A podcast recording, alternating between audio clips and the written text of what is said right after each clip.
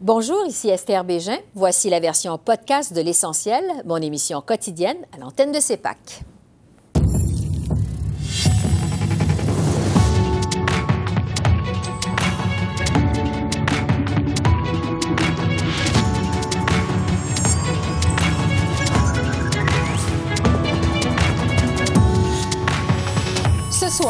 Soir, c'est jour de rentrée parlementaire à Ottawa. Justin Trudeau révèle que l'Inde aurait possiblement commandité l'assassinat d'un dirigeant sikh au Canada. On fait le point sur ce dossier et les priorités des partis avec notre panel de députés. Coût de la vie et prix des aliments, les libéraux ajustent leur message après un été difficile. On analyse les derniers sondages avec l'analyste Philippe Fournier. Et dernier tour de piste pour le député indépendant Alain qui avait claqué la porte du Parti conservateur. On le reçoit en studio. Bonsoir, Mesdames, Messieurs. Esther Bégin qui vous souhaite la bienvenue à cette nouvelle saison de l'Essentiel. Je vous donne rendez-vous chaque soir de semaine lors des travaux au Parlement.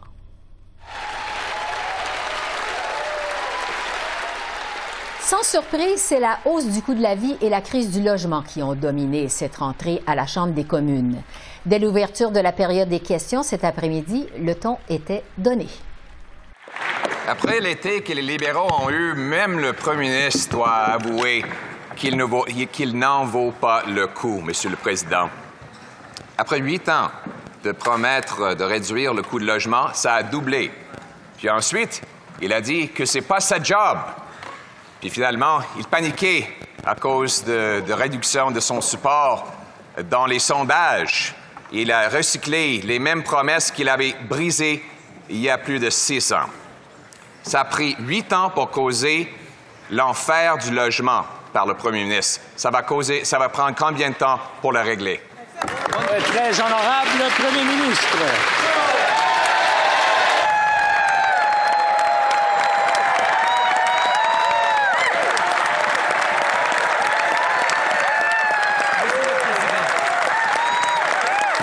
Nous savons que les Canadiens ressentent les hausses des prix dans l'ensemble du pays, notamment au niveau du de l'épicerie et du logement.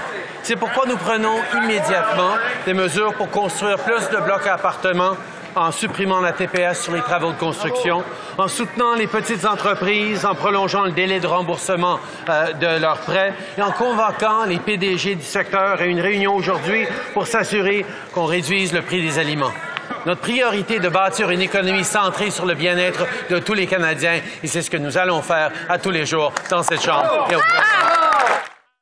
Et au terme de la période des questions, le premier ministre a fait une rare déclaration sur la sécurité nationale. M. Trudeau a révélé que l'Inde aurait possiblement commandité le meurtre d'un dirigeant de la communauté sikh en Colombie-Britannique, meurtre survenu au mois de juin dernier. Le Canada a répliqué en expulsant un diplomate indien de son territoire. Voici de nouveau Justin Trudeau. L'implication de tout gouvernement étranger dans le meurtre d'un citoyen canadien en sol canadien constitue une violation inacceptable de notre souveraineté. Un tel acte va à l'encontre des règles fondamentales qui régissent les sociétés libres, ouvertes et démocratiques. Comme vous vous y attendez, nous travaillons sur ce dossier des plus sérieux en coordination avec nos principaux alliés.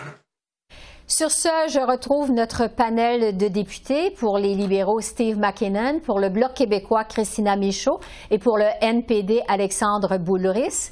Je mentionne que les conservateurs ne nous ont pas envoyé de représentants ce soir. Alors, bonsoir à vous trois. Bonne rentrée. Bonsoir. Je commence d'abord avec cette nouvelle que New Delhi aurait possiblement commandité l'assassinat d'un dirigeant sikh au Canada. Je vous pose la question à tour de rôle. Quelle doit être la réaction du Canada dans ça? Steve McKinnon, je commence avec vous. Et merci beaucoup et bonsoir. Bonne rentrée, Mme Bégin. Euh, euh, c'est un enjeu que le Canada aborde avec le plus grand sérieux, comme vous pouvez imaginer. Euh, S'il s'avère, euh, et oui, il y a enquête euh, d'un meurtre euh, à Surrey, donc la GRC mène l'enquête et on, a, on, espère amener ces gens-là en justice, en sol canadien aussi. mais le premier ministre nous a fait part de ses objections les plus, les plus extrêmes auprès du gouvernement de l'Inde et, de son premier ministre. Et l'ensemble des Canadiens doivent voir ça avec un, énorme inquiétude, dans le sens que ces pays-là qui opèrent en sol canadien comme cela, on ne doit jamais accepter ça. Le gouvernement du Canada ne pourra jamais et n'acceptera jamais de tels agissements en sol canadien et on va toujours être là pour protéger nos citoyens euh, et euh, tout Canadien, toute Canadienne doit se sentir en sécurité en sol canadien dans son pays. Oui, le Canada qui a répliqué en expulsant un diplomate indien de son territoire. Christina Michaud, euh, quelle doit être la réaction à venir? Évidemment, on est sous le choc de cette annonce. Euh, je dois dire qu'on apprécie la transparence de M. Trudeau, du gouvernement, euh, d'en avoir averti la Chambre et on lui a assuré toute notre collaboration dans ce dossier. Évidemment, l'importance de la souveraineté territoriale. Euh, écoutez, c'est tellement important pour nous et je pense qu'au Québec, comme partout au Canada, les, les, Canadiens doivent se sentir en sécurité. Alors, on va suivre le dossier de très près. évidemment, l'expulsion d'un diplomate, ça envoie un message, espère, euh, assez fort et euh, on suivra ça de près. Alexandre Boulris. Bien, je pense que la réaction doit être une réaction de, fermeté, de, défense de la sécurité de tous les, citoyens de, notre pays. C'est quand même assez effrayant, assez ahurissant. On dirait une, une méthode de Vladimir Poutine qui fait exécuter des adversaires politiques euh, sur, euh, à l'étranger. Euh, mais Jack Meeting, évidemment, qui fait partie de la communauté sikh ici au, Canada, me disait un peu plus tôt aujourd'hui qu'il n'était pas si surpris de ça. les gouvernements indiens ont des attitudes extrêmement autoritaires, très dures et discriminatoires envers les minorités sikhs, mais également musulmanes en Inde. Mais il va falloir mettre notre pied à terre puis leur dire que ça, ça passe pas, puis qu'il va y avoir des conséquences si ça s'avère véridique. Steve McKinnon, euh, je termine avec vous. Euh, vous avez promis la semaine dernière d'abolir la TPS sur la construction de logements locatifs. Vous le mentionniez il y a un instant. C'est ce qu'envisageaient déjà les conservateurs. Il y a plusieurs observateurs qui ont jugé que vous avez fait une annonce à la dernière minute, que vous n'avez pas vraiment de plan pour la rentrée parlementaire. Qu'est-ce que vous répondez à ça? Euh, vous avez vu les annonces la semaine dernière à London euh, suite à notre caucus de, la rentrée et euh, nous avons agi sur le front du logement, évidemment en enlevant la TPS, chose que nous invitons les gouvernements de l'ensemble des provinces à, à, emboîter le pas. et nous avons vu aujourd'hui, évidemment, le ministre Champagne convoquer les grands chefs des compagnies de l'épicerie pour effectivement demander de l'action pour ce qui est de l'inflation, les gens, nous, nous, le savons, ont de la misère à boucler la fin du mois, ont de la misère à, digérer les augmentations qu'il y a eu euh, au coût de la vie. Nous agissons aussi sur le front de l'économie en général. Nous voulons absolument euh, faire en sorte que l'inflation puisse être freinée, voire même descendre. Nous avons vu une, grande descente du taux de l'inflation euh, dans les derniers mois. Nous voulons que ça se poursuive, mais d'ici là, nous serons là et nous allons déposer aussi un projet de loi euh, très bientôt dans la Chambre des communes pour faire en sorte que l'abordabilité, c'est l'enjeu numéro un de ce Parlement. Nous allons en débattre à tous les jours et nous allons être prêts avec des mesures concrètes. Et nous mettons au défi nos amis euh, de l'opposition pour eux aussi pour qu'ils amènent de, bonnes idées euh, que nous allons considérer, bien entendu, mais que ce ne soit pas juste des propos vides, comme nous voyons de part et d'autre. Euh, mais le gouvernement entend agir sur l'ensemble des fronts pour justement aider aux Canadiens euh, avec le coût de la vie et, avec les coûts qui, qui continuent de galoper à certains niveaux. Christina Michaud, au Bloc québécois, on l'a vu pendant le congrès des conservateurs à Québec il y a deux semaines. Euh, le Bloc québécois est maintenant la cible principale des conservateurs dans la province. Ça va être quoi votre priorité au Bloc euh, pour la nouvelle session parlementaire? Est-ce que vous allez devoir ajuster votre message? Euh, pas nécessairement. On a annoncé nos priorités pour la rentrée la semaine dernière en caucus euh, en Estrie et je vous dirais que la hausse du coût de la vie figure dans ces priorités-là et je vous dirais que c'est rassurant de voir que c'est un peu la priorité de chaque parti. Je suis certaine que euh, mes collègues députés se sont fait parler de ça tout l'été par leurs commettants. on allait n'importe où dans des fêtes et les gens nous parlaient de la hausse du coût de la vie, à quel point ils avaient de la misère à rejoindre les deux bouts. Alors je pense qu'on doit mettre la partisanerie de côté, peu importe les sondages, peu importe qu'est-ce qui se passe du côté euh, partisan et on doit travailler ensemble. C'est un dossier qui demande tout le sérieux nécessaire. Euh, je suis contente de voir que le gouvernement prend déjà euh, certaines actions, par exemple rencontrer les dirigeants des, des grandes entreprises pour stabiliser les prix dans les épiceries. Est-ce que ce sera suffisant? Est-ce que la rencontre d'aujourd'hui va avoir les résultats escomptés? Peut-être pas, mais ce qui est rassurant, c'est d'avoir, de voir le gouvernement qui a au moins entendu le message qu'on martèle quand même depuis plusieurs semaines à Ottawa.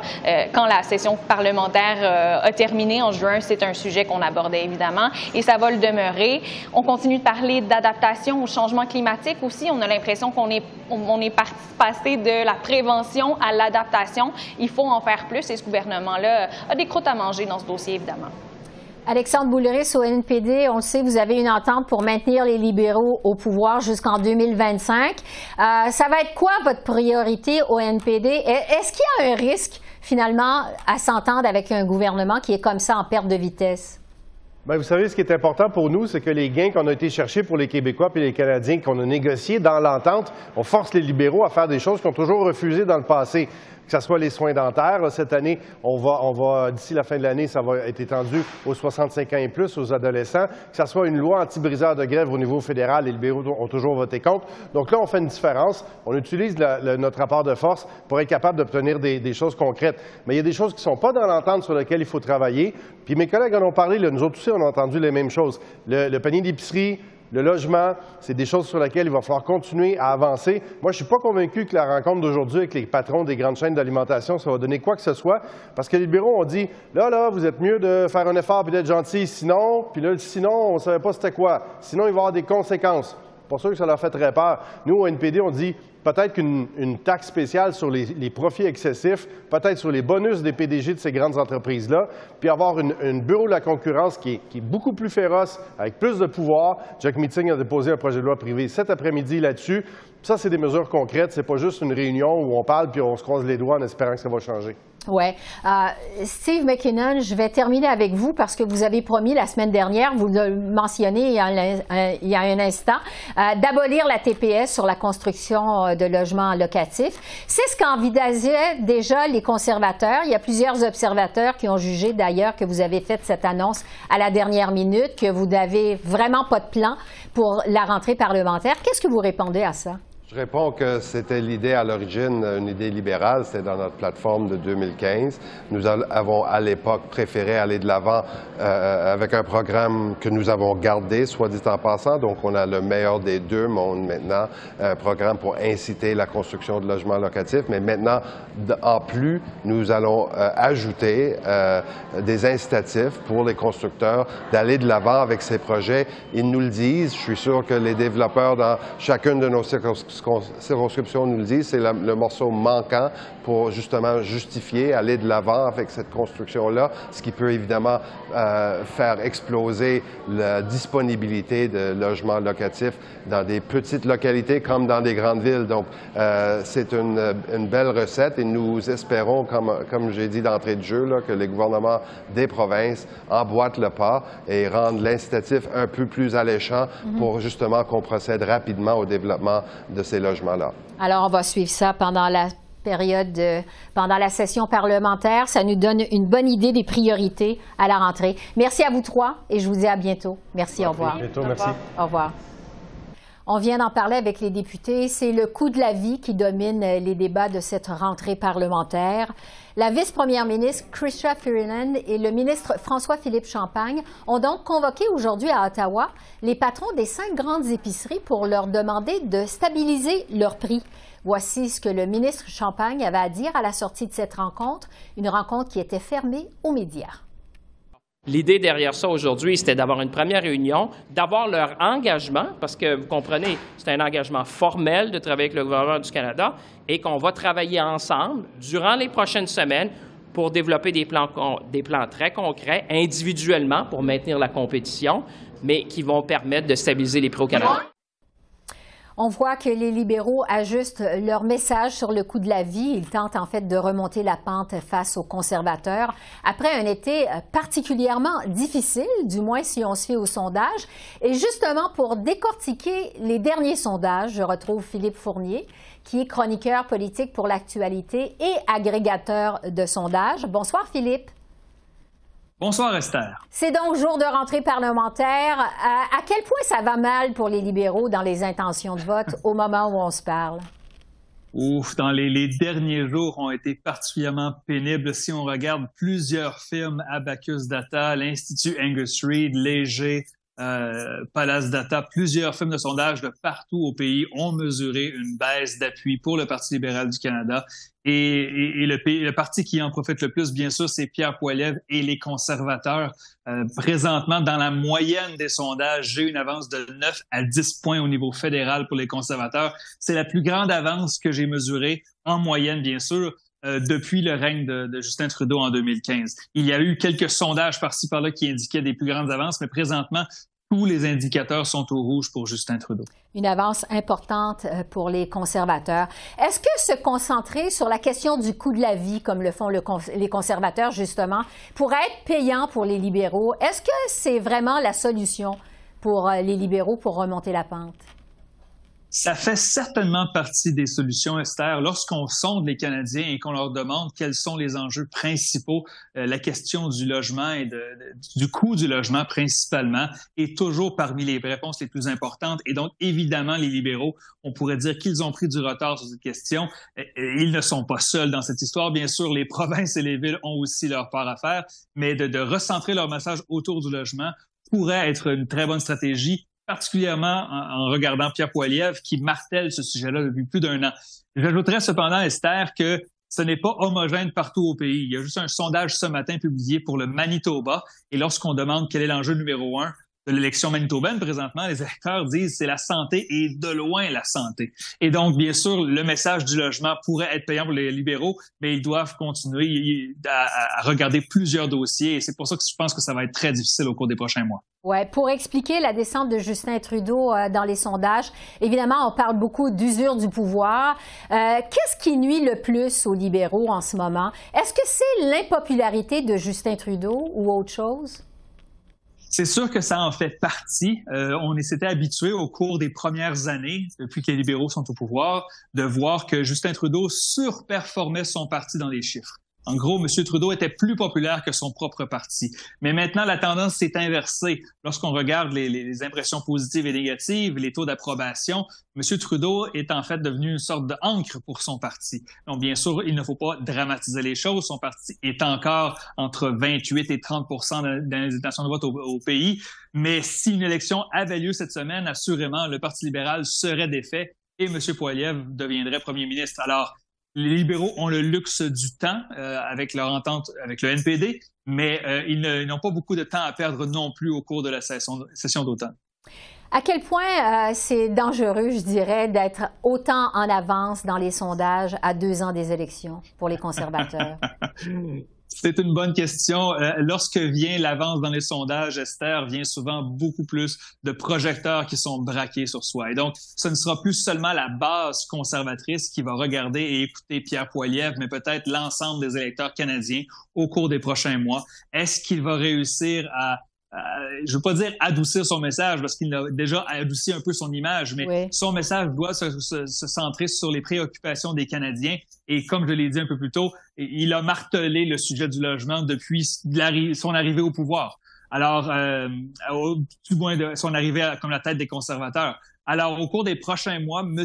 Poiliev devra montrer une image premier ministrable euh, parce que je crois que plusieurs Canadiens regardent les sondages présentement et se disent oh euh, Monsieur Poiliev ça pourrait être sérieux il est en position majoritaire présentement avec beaucoup de temps à faire ça c'est vrai oui son défi donc au cours des prochains mois euh, Parlons de ce qui se passe au Québec maintenant. Les attaques des conservateurs, justement, se concentrent maintenant sur le Bloc québécois. C'était d'ailleurs évident euh, durant le discours de Pierre Poilievre lors du congrès conservateur dans la ville de Québec. Est-ce qu'on voit du mouvement dans les chiffres au Québec?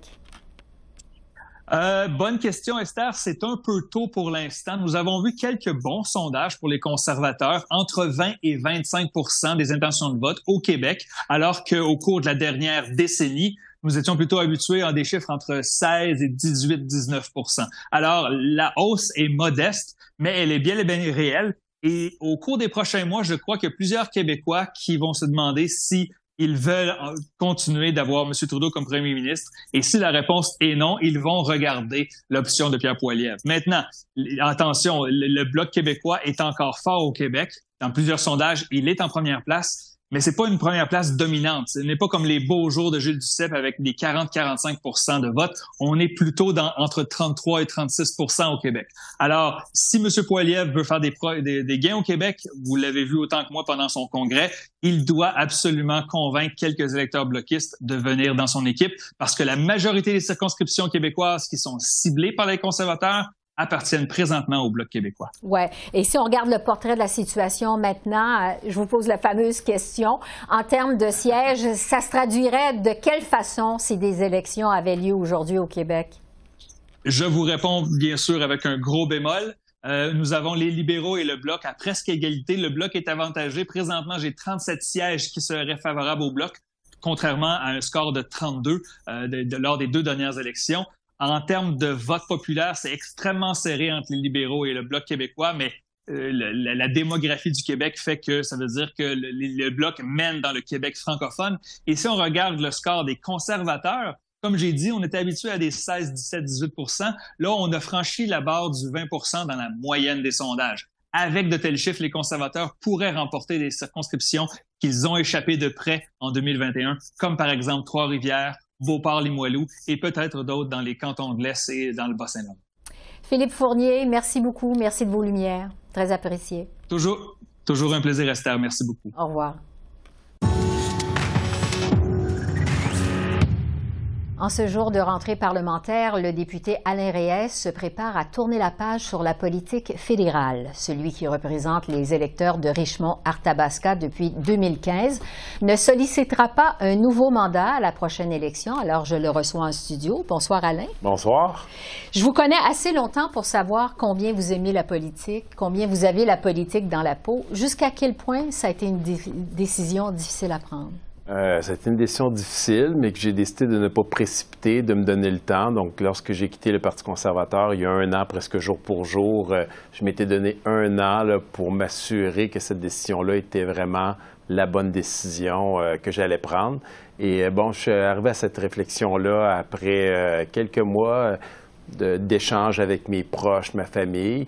Et pendant les vacances d'été, je pense que le déclenchement s'est fait à cause d'un événement malheureux. Là, pendant que j'étais à l'extérieur du pays pour les 50 ans de ma femme, j'avais écrit un petit message sur Twitter X.